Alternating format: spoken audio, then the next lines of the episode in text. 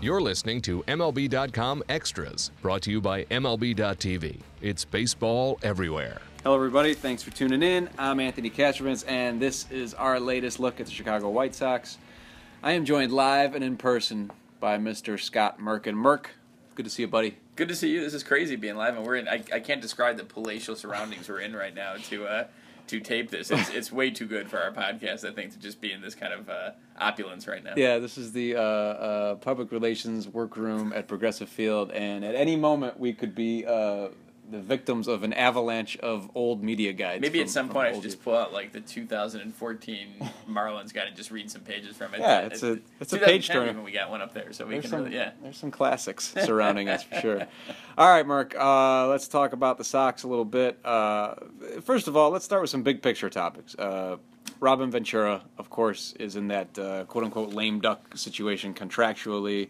Um, you know, there's been various points this season where you thought he might be on thin ice. They, of course, stuck with him, and we're deep enough into the season, and obviously uh, not in a great competitive scenario anymore to like if they were going to make a move in season, it would have happened by now. Right. But of course, uh, the the question does hang in the air.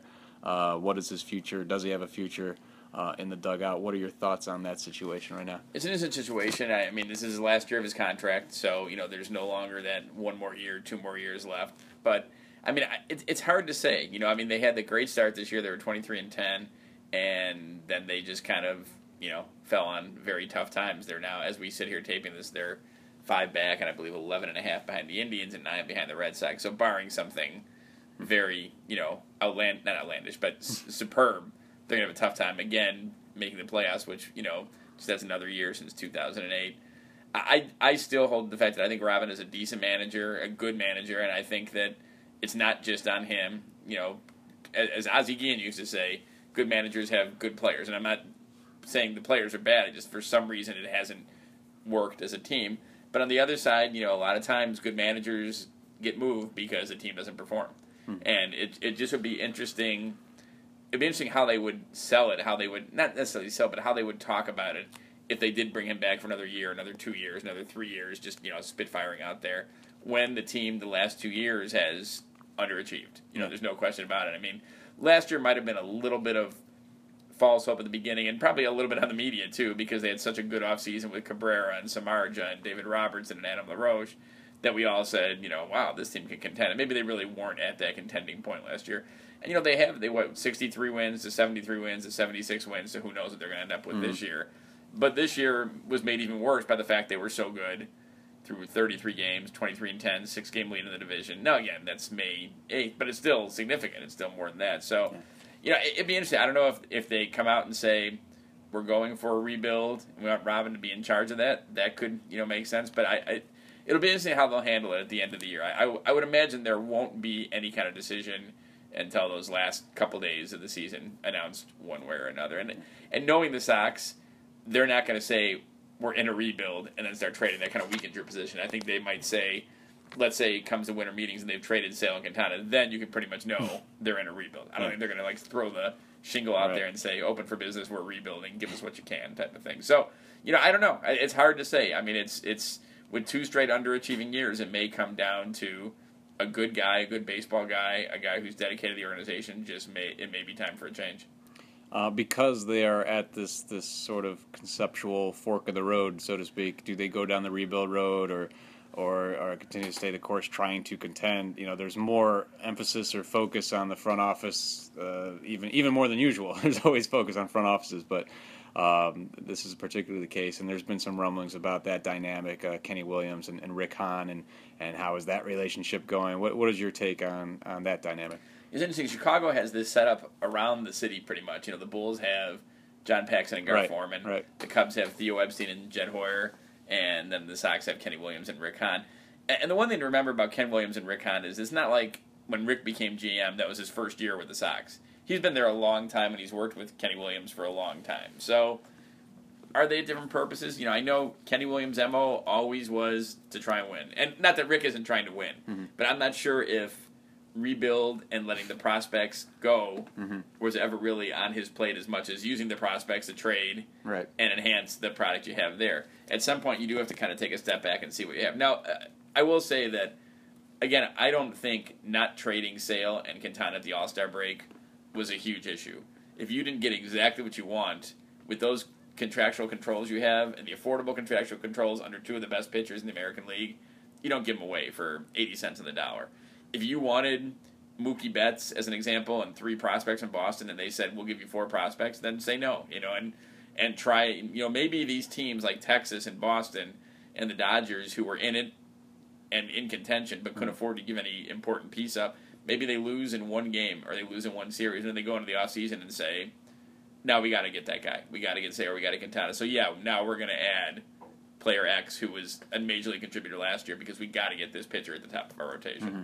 So I, I don't see anything against that. I you know I don't know. It's it's it's always an interesting dynamic when you have one guy who's a GM and one guy's executive vice president. I mean, just before the trade deadline, I was off the day that Rick held court that Thursday before the Detroit series at home, and you know he talked about we're open to a lot of things, and then Kenny a few days later, and you know he was asked a direct question, and he said we don't have we, we're not sure which direction we're going yet. Mm-hmm. So it kind of gives mixed messages, and I think that's something they have to get on the same page on. Not that they aren't, but they have to figure out this is what we're going for, Yeah. and there's no mixed message. This is the plan. Let's not put it out there that it's not. We're either rebuilding or we're going to try and build around these five or six guys and not call it a rebuild and kind of you know try and improve ourselves. So again, I, I think they've worked together a while. I'm sure no relationship when you work together for 15 years is is flawless. It just you know it kind of has its growing pains along the way. Well, we've we've been working together That's for true, about a dozen problem, years yeah, now, and there's there's we've we've had. This is the first time we've spoken in a media relations room full of media guys. That was kind of different. that is this is a major moment, major milestone in our relationship.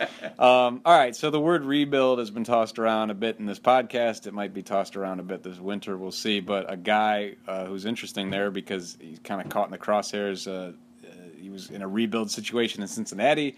It's potential that he's now coming to another one here in Chicago. I know you've talked to Todd Frazier in recent days uh, about that dynamic. Right. What are his thoughts on, on kind of what the fit is uh, here long term? Todd's an interesting guy, and he's pretty much everything I'd heard he would be from like the people, Mark Sheldon, who covered Yeah. him in Cincinnati, and just just a great guy to deal with. And you know, he said, you know, at first he kind of joked where I said, "Well, if they go young, what do you think?" And he goes, "Well, if I, they go young, I'm probably not going to be here." but I said, "Well, if they decide to keep," because remember that's a position that they've had a tough time filling since the days of Joe Crede, which were back in 05, 06, 07, and that kind of thing. Right. So maybe you know they have some prospects down there, Matt Davidson, uh, Trey Michalczewski. They have some guys who are coming up, but not quite ready yet. Maybe they keep Frazier through next year. He's arbitration eligible, and see what happens. And he wants to be that guy. He wants to be that leader. He wants to be that leader either way, whether it's a rebuild or whether it's a contending, you know, contending team. I'm sure he'd prefer to play on a contender. I'm sure that's you know what he wants to do, and he had a great time going through it at the beginning of this year. But he's more than happy to kind of he even you know brought some specifics up that were kind of interesting about you know talking to young players now about being on time Hmm. or waiting at the elevator to let the veterans go through. It's, it's very old school, you know, Mm-hmm. Yeah. very old school Yeah. type of stuff. But you know, I, I think he's a, he's a great guy to have in the clubhouse. He's a good influence. Seems to get along with everyone. So he's kind of a guy that I think you could keep. And he's not exactly. It's not like he's 37 or 38. He's Right. you know what 30 years old. I want to Yeah, say. yeah. So he's a guy you could definitely keep, even if you were going to try and go younger and, and go in that direction. All right, Merk. Uh, pitcher wins are overrated. We know this, but Chris Sale has not uh, won a game since July second. Uh, you know, at, at, at I don't have a more intellectual way to put this. What's up with that? That's an Cliff Clavin line. Who Yeah. cares, I think. Uh, you know, am I the? I am the only person in the world who actually looks at pitchers' wins and doesn't think they're. I, I think you can make you can show cases where Jose Quintana pitches seven scoreless innings and goes in the ninth leading two one, and David Robertson blows the save, and then the Sox score in the Yeah, bottom of the yeah. inning and he gets the win. You can make. I do think you know Chris Sale throwing four complete games. That make, means he earned that victory. You know, I, I get that there are 15 and 8 pitchers with a 470 ERA, and there are Jose Quintana, who's Yeah. 9 and 9 with a 280 ERA. Yeah, yeah. But I- I just think uh, you know he's had that kind of one moment here or there, and he's had some good starts over this stretch. You know, I think he's he's gone six straight. I believe he's 0 and 4 with an ERA in the mid fours around that. And you know he did have eight innings of one hit ball against Seattle, which was lost by David Robertson in the ninth inning. There, it just seems like you know in the last game against Miami, he had he has the bases loaded, nobody out, one two on the pitcher, and the pitcher hits a line drive off a fastball back up the middle. It's those kind of moments that have kind of done him in. I, I'd still put you know Sale and Quintana. Sale, we're talking about in particular here, up there among the best in baseball. He's just kind of hit a little bit of a little bit of a funk right now for whatever reason. Location, I guess, is as much as anything right now. Uh, all right, one last thing, Merk. Uh, Jose Abreu's son, Dariel, got to see uh, his dad play in a major league game for the in, in person Right. for the first time uh, last week, and he's of course been tagging along with the club. Uh, nice personal touch there.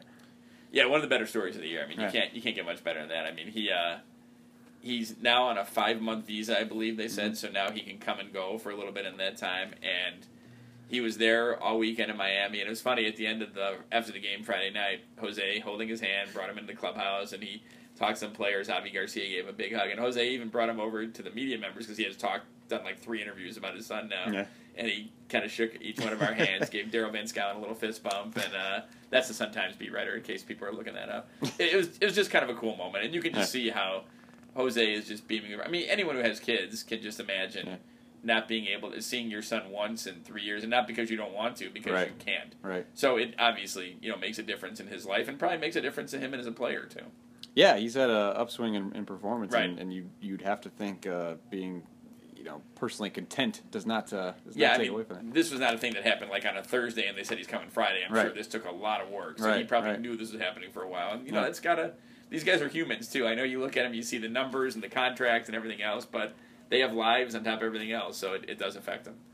All right, that's the latest from Scott Merkin. I want to thank him for joining me here in the uh, in the workroom, and uh, we're going to get back to reading some media guides here. And uh, thanks for tuning in. This has been MLB.com Extras Chicago White Sox edition. MLB.tv Premium, the number one live streaming sports service, is celebrating 13 years. Watch every out of market regular season game live or on demand in true HD. Real time highlights, live look ins, pitch tracking widget, and more. MLB.tv Premium includes a free At Bat 15 subscription. Watch live baseball on over 400 mobile and connected devices. Watch at home, in the office, or on the go every night on every device.